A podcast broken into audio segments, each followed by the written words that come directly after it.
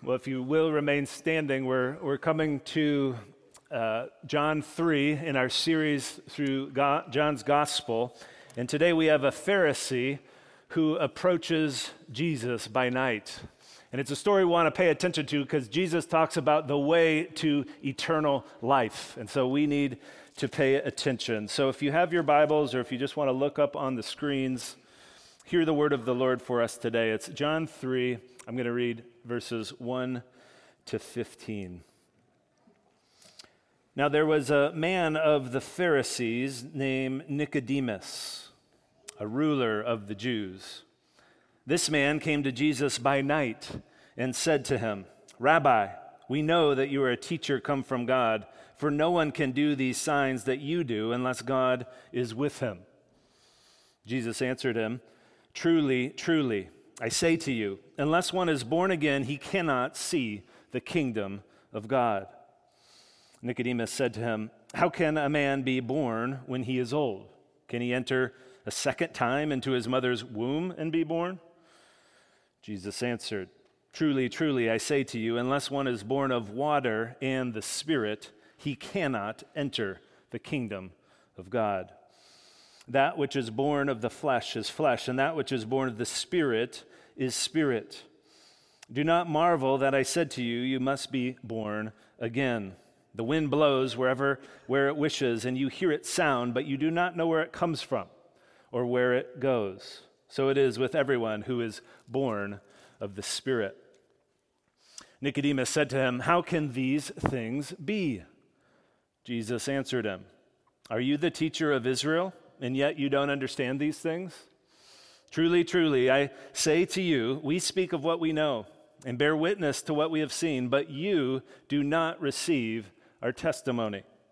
If I have told you earthly things and you do not believe, how can you believe if I tell you heavenly things? No one has ascended into heaven except he who descended from heaven, the Son of Man.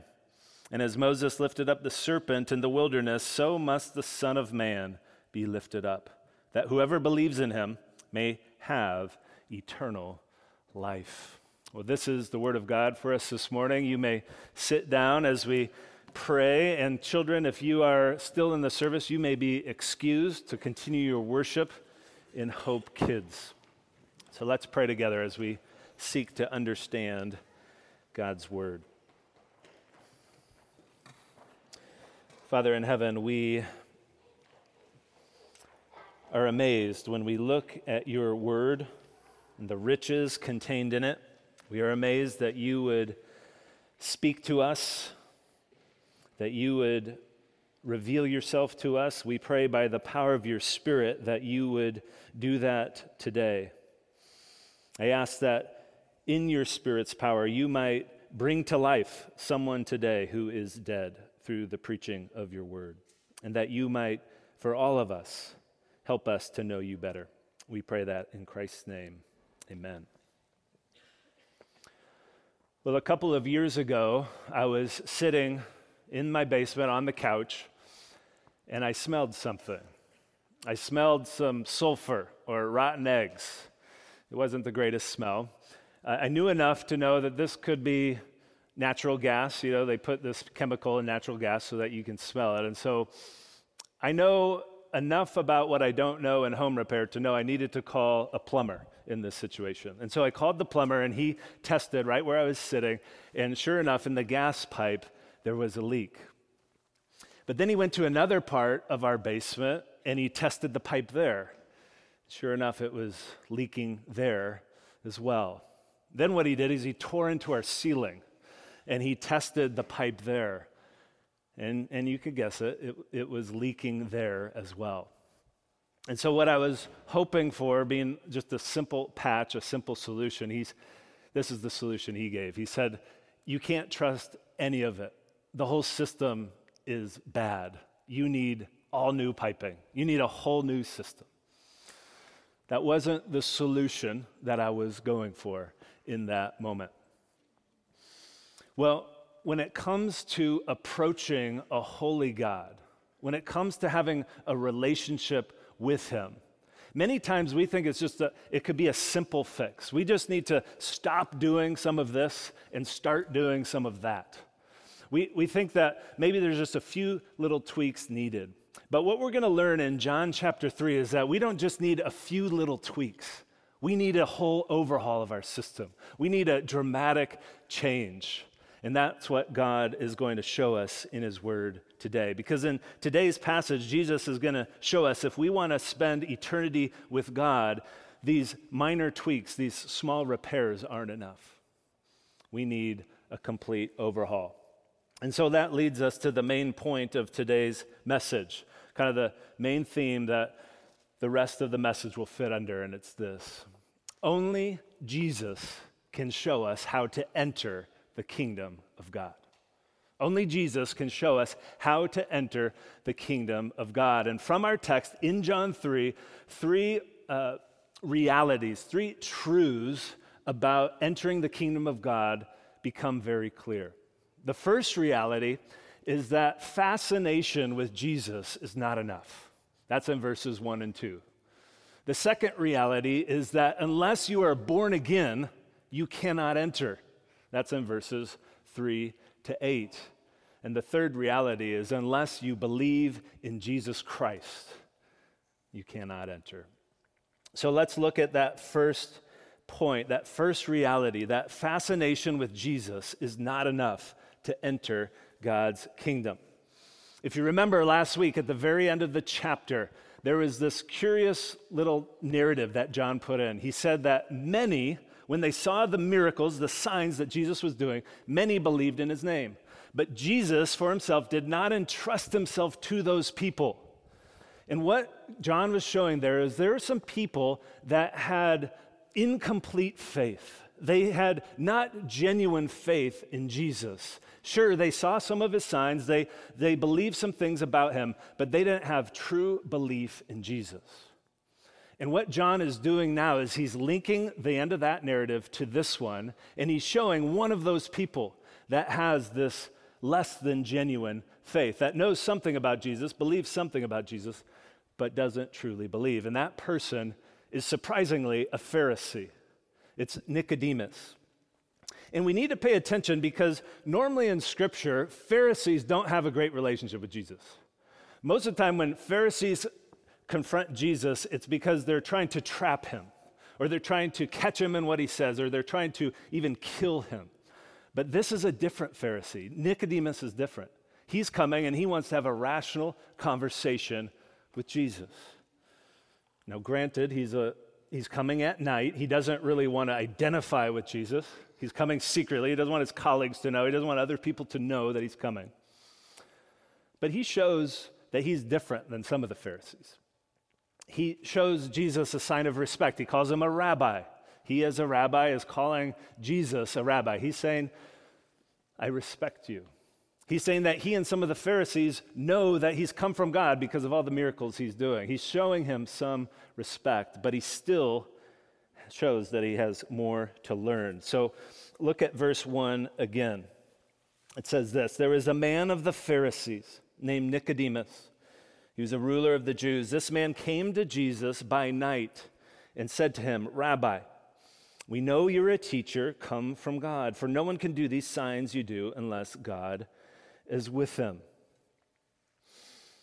And so, as we said, he's showing this honor to Jesus. He's recognized Jesus as a unique kind of teacher. He is fascinated with Jesus. Now, speaking of fascination with someone, I wonder if you've ever heard of the story of Charles Blondin.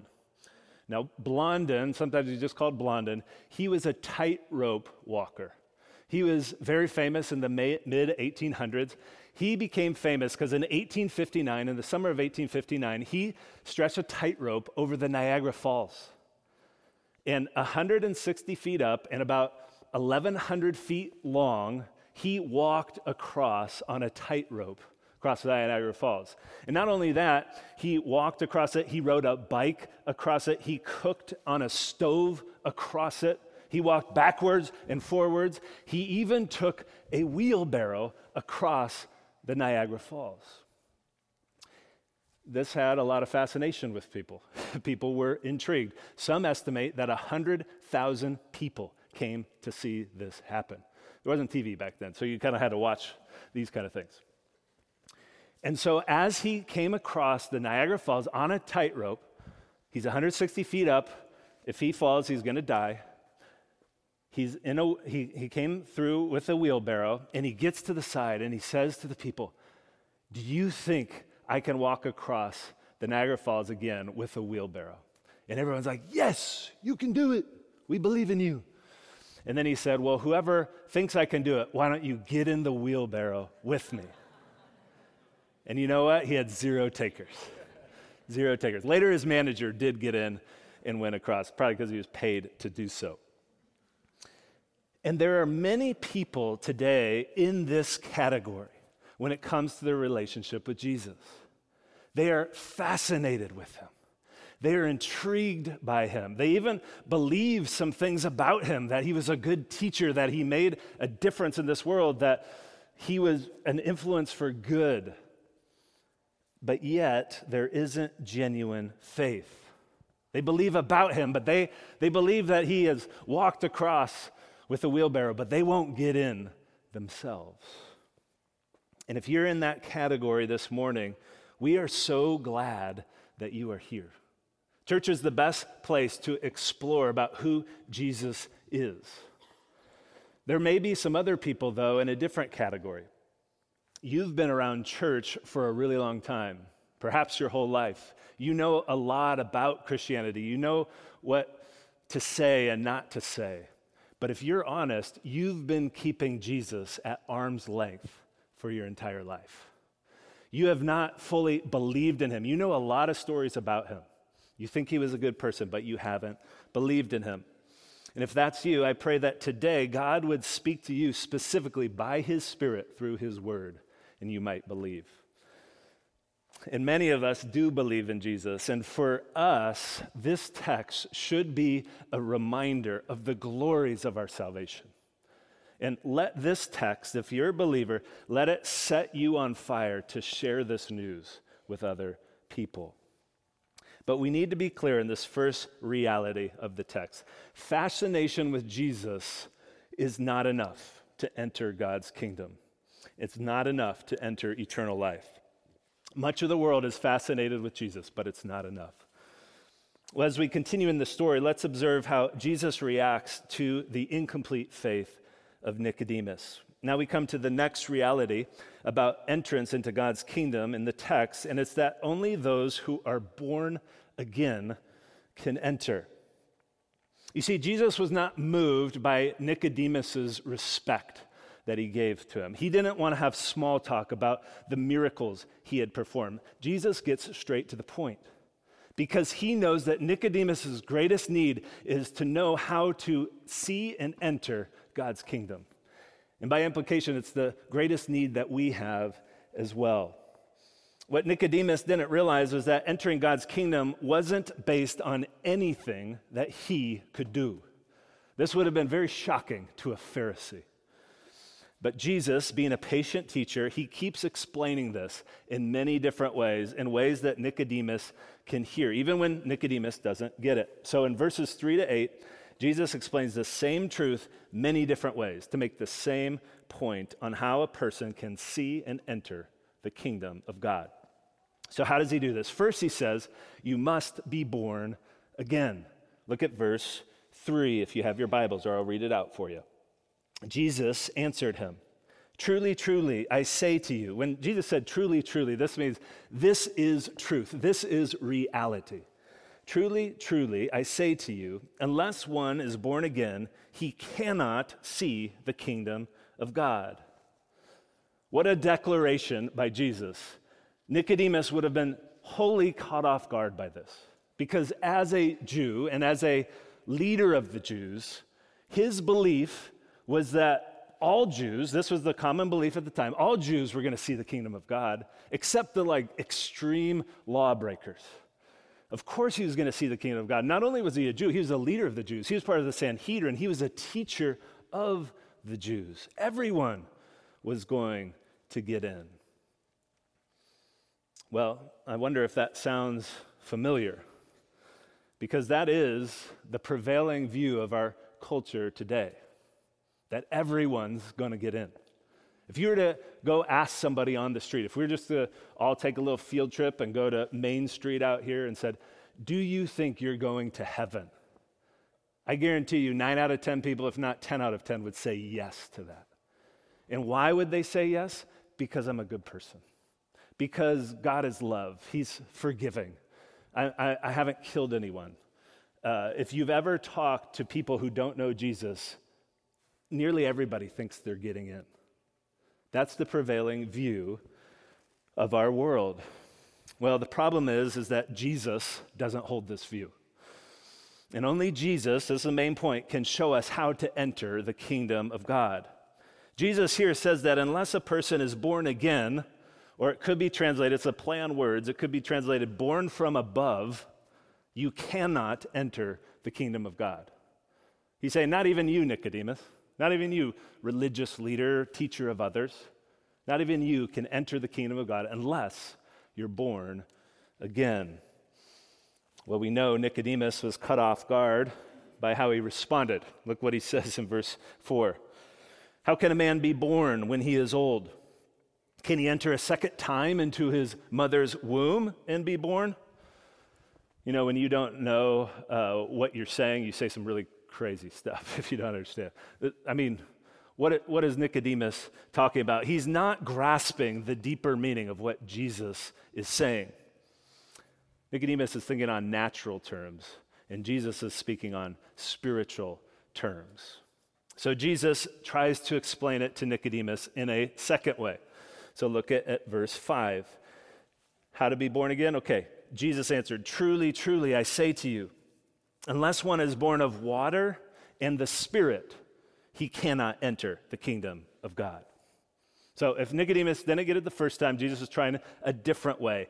And this time he is using scripture, a scripture that Nicodemus would have known as a Pharisee. He knew the Old Testament backwards and forwards.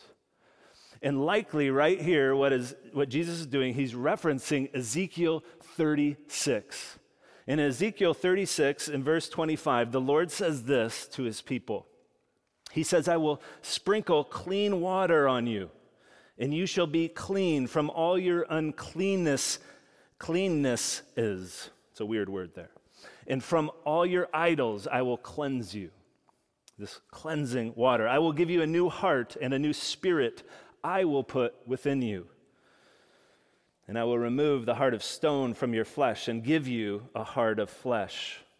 And listen to this I will put my spirit within you and cause you to walk in my statutes and be careful to obey my rules.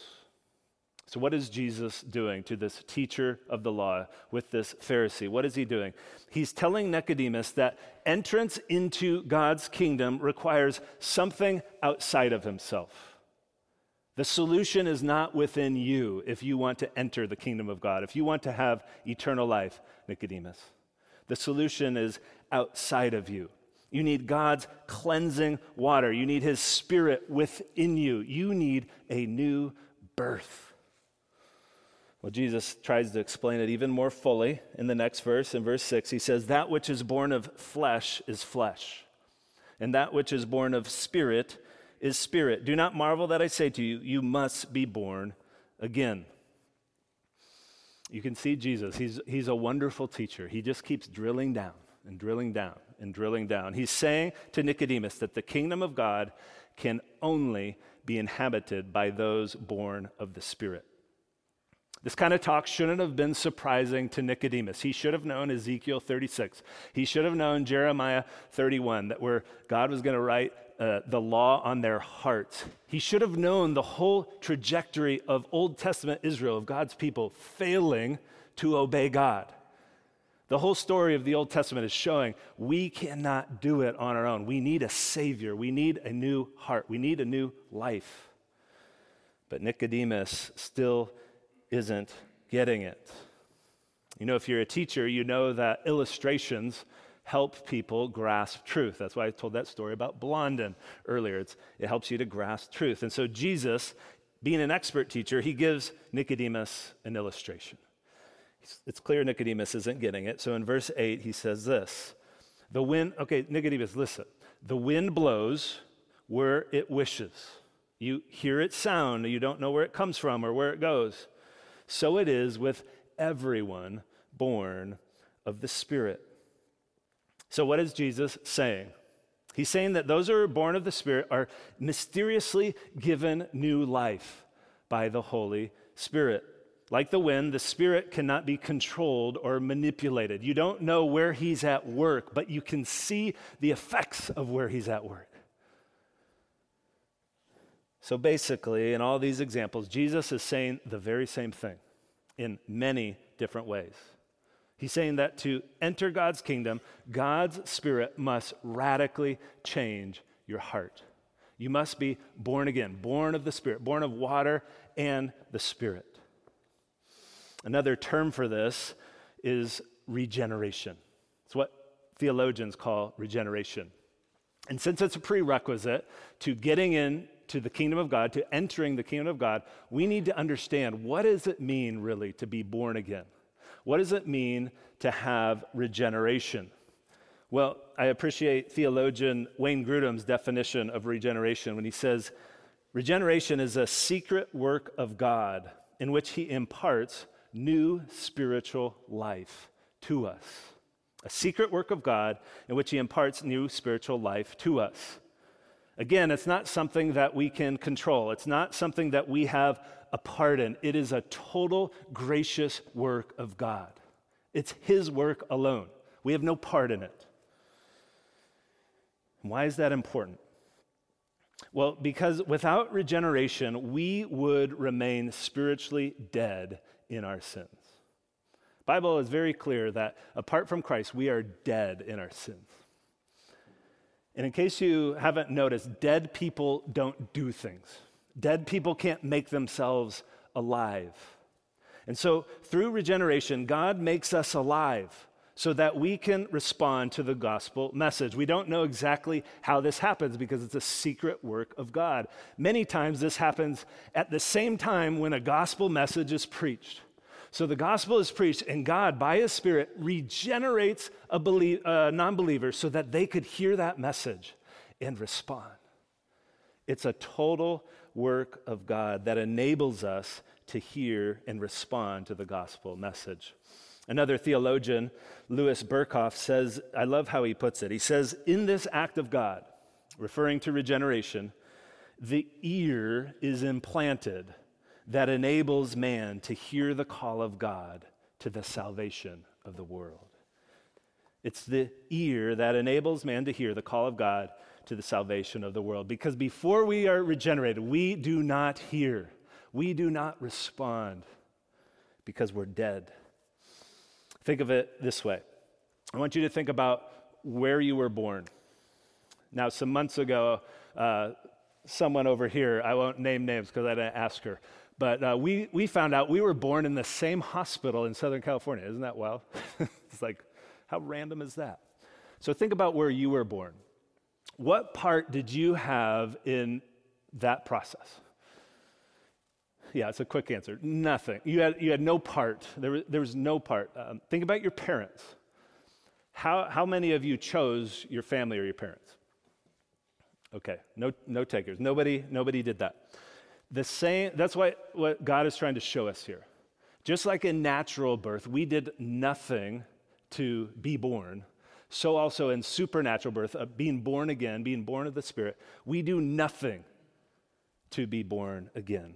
That's the message Jesus is trying to get across to Nicodemus and to all of us today. Just like when you were born the first time, to be born again means that you are not the one who initiates this, it comes from God. So it does beg the question if you're a thinking person, a bright people, which you are, uh, you would, you'd be asking, well, if this being born again, being regenerated, is entirely a work of God, if it's a, also a prerequisite to entering God's kingdom, then how do I know if God has done this work in me? It's the natural question. And that is the question that Jesus is going to address in our next section. And so we'll get to that in just a moment. But before we do, let me suggest a couple takeaways from this section when we think about being born again. Two truths we need to remember. The first truth is this these verses remind us that we can do nothing to contribute to God's Spirit giving us new life. We were not part of doing this. Sometimes we can be deceived into thinking that there was something good in us that caused us to choose Jesus. Well, regeneration tells us otherwise. All glory in our salvation goes to God Himself. We have, we have no contribution to this. And second, the second truth is that God's grace is so much greater than we could ever imagine. God's grace is so much greater than we could ever imagine. These verses show us that when we were spiritually dead, God made us alive. When we were spiritually blind, He gave us sight. When we were spiritually deaf, He gave us ears to hear His voice. And these truths should result in thanksgiving and in praise to God. So if you know and love Jesus today, let this reminder lead you to thank Him for opening your eyes to the spiritualities of who Jesus is and what He has done. Well, that brings us to the third main reality as, as we think about entering God's kingdom. And if, if we're born again or regenerated, if it's not something we can do or control. How can we enter God's kingdom? That third reality is this you must believe in Jesus to enter God's kingdom. Well, as I stated earlier, Jesus knows some things, or sorry, Nicodemus knows some things about Jesus. He knows some truths about Jesus, but he hasn't yet believed in him. These verses prove that fact. So notice that after this born again talk from Jesus, Nicodemus is still confused. Look at verse 9. Nicodemus said to him, How can these things be? Jesus answered, Are you the teacher of Israel, and yet you do not understand these things? You know, when someone tells us something that we really don't get, uh, it's, it's confusing. It's hard to understand. I was thinking about some years ago, I had a friend who was an engineer, and he was a, a, specialized engineer in a certain field, and he tended to talk, when he talked about his work, in specialized language. And this happens in all kinds of fields medical field, even theology. But he would try to tell me what he was doing. And I tell you what, after that conversation, I would leave thinking, I have no clue what he just said. Like he was speaking English, I think, but it was something was just passing by. Nothing was happening. And that's what's happening here with Nicodemus. And that's what happens to us if we are just in the flesh, if we are the natural person apart from being regenerated in Christ. We do not understand spiritual things. Someone might be talking, but we don't get it. Paul affirms this in the second chapter of uh, his first letter to the Corinthians in verse 14. He says, The natural person does not accept the things of God, for they are folly to him. And he is not able to understand them because they are spiritually discerned. So the point is is that it doesn't matter how religious you are, how many degrees you have like Nicodemus may have. It doesn't matter how smart you are, how long you've been going to church, how much money you have.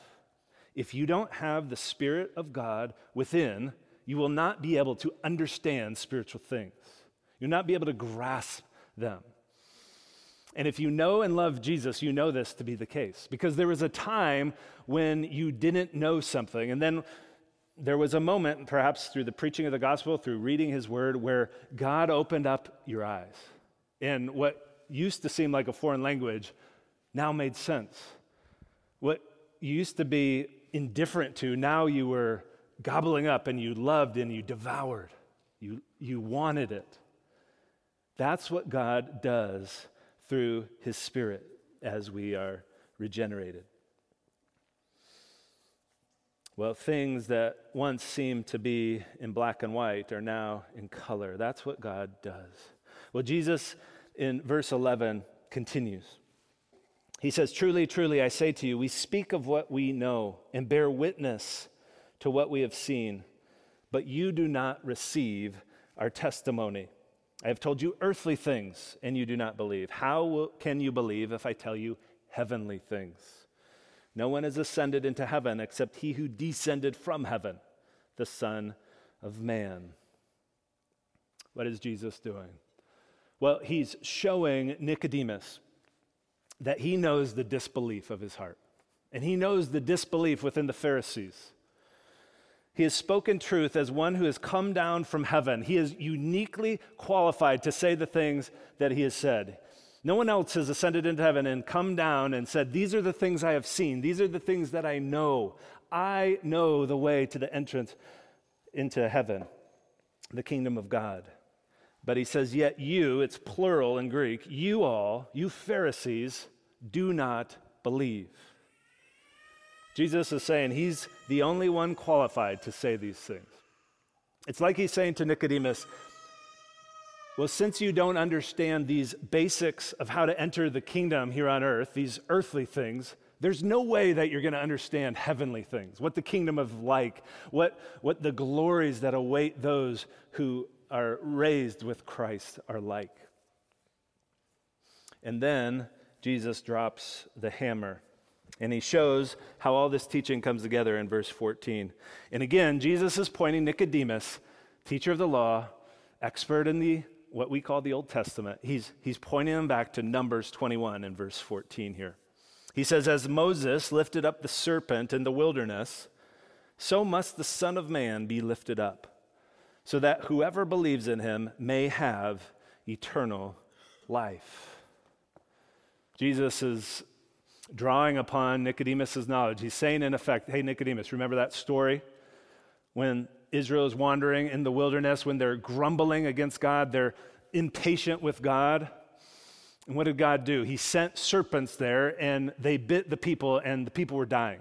People they remember how they called out to Moses, and God told Moses to put a bronze serpent on a pole, and he lifted up that pole so that whenever anyone was bitten, he would look, or he, or she would look on that serpent and they would live. Remember that story, Nicodemus? He says it's just the same way with me, the Son of Man. He refers to himself from Daniel 7, another reference to the Old Testament. It's the same way with me. I must be lifted up, Nicodemus I must be lifted up on the cross so that whoever believes in me might have eternal life. Because they are dead because of their sins. They have sinned against God, and that I will be lifted up. And when they believe in me, they will have eternal life. Jesus is foreshadowing his coming death and resurrection when he will be lifted up for the sake of all who have sinned. He's also foreshadowing when he will be lifted up in glory and raised in that way. He's showing Nicodemus that the whole Bible points to him. Even this like little story in Numbers, this kind of seemingly insignificant story in Numbers, that's pointing to him. As, a, as is Ezekiel 36 and all the other references, Daniel 7, these are all pointing to him. They all find their culmination in Jesus. So, how can you receive eternal life, Nicodemus? And how, Hope Fellowship, can you, can we receive eternal life?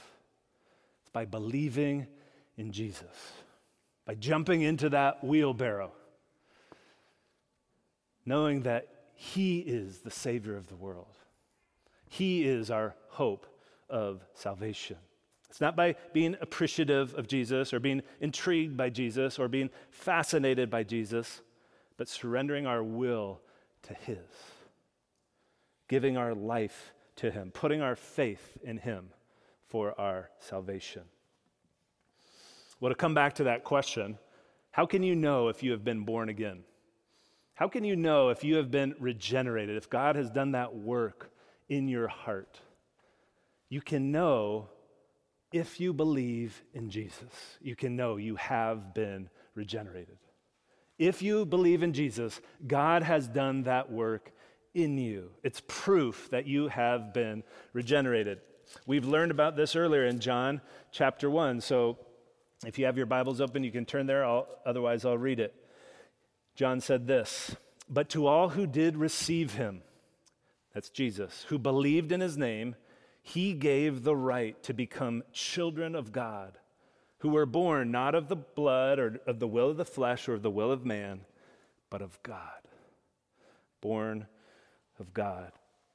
So if you're wondering this morning, if you are born again, if God has regenerated you by his Spirit, you need to ask this question of yourself Am I presently trusting in the blood of Christ for my salvation? Am I trusting in what Jesus did for me to be saved? And if you could answer that question positively, then yes, you have been born again. But if you haven't, or if you're unsure, if you are believing in Jesus, let today be the day that you put your trust in Him. Let today be the day that you come into the kingdom. Because you don't have to wait until you die to come into the kingdom.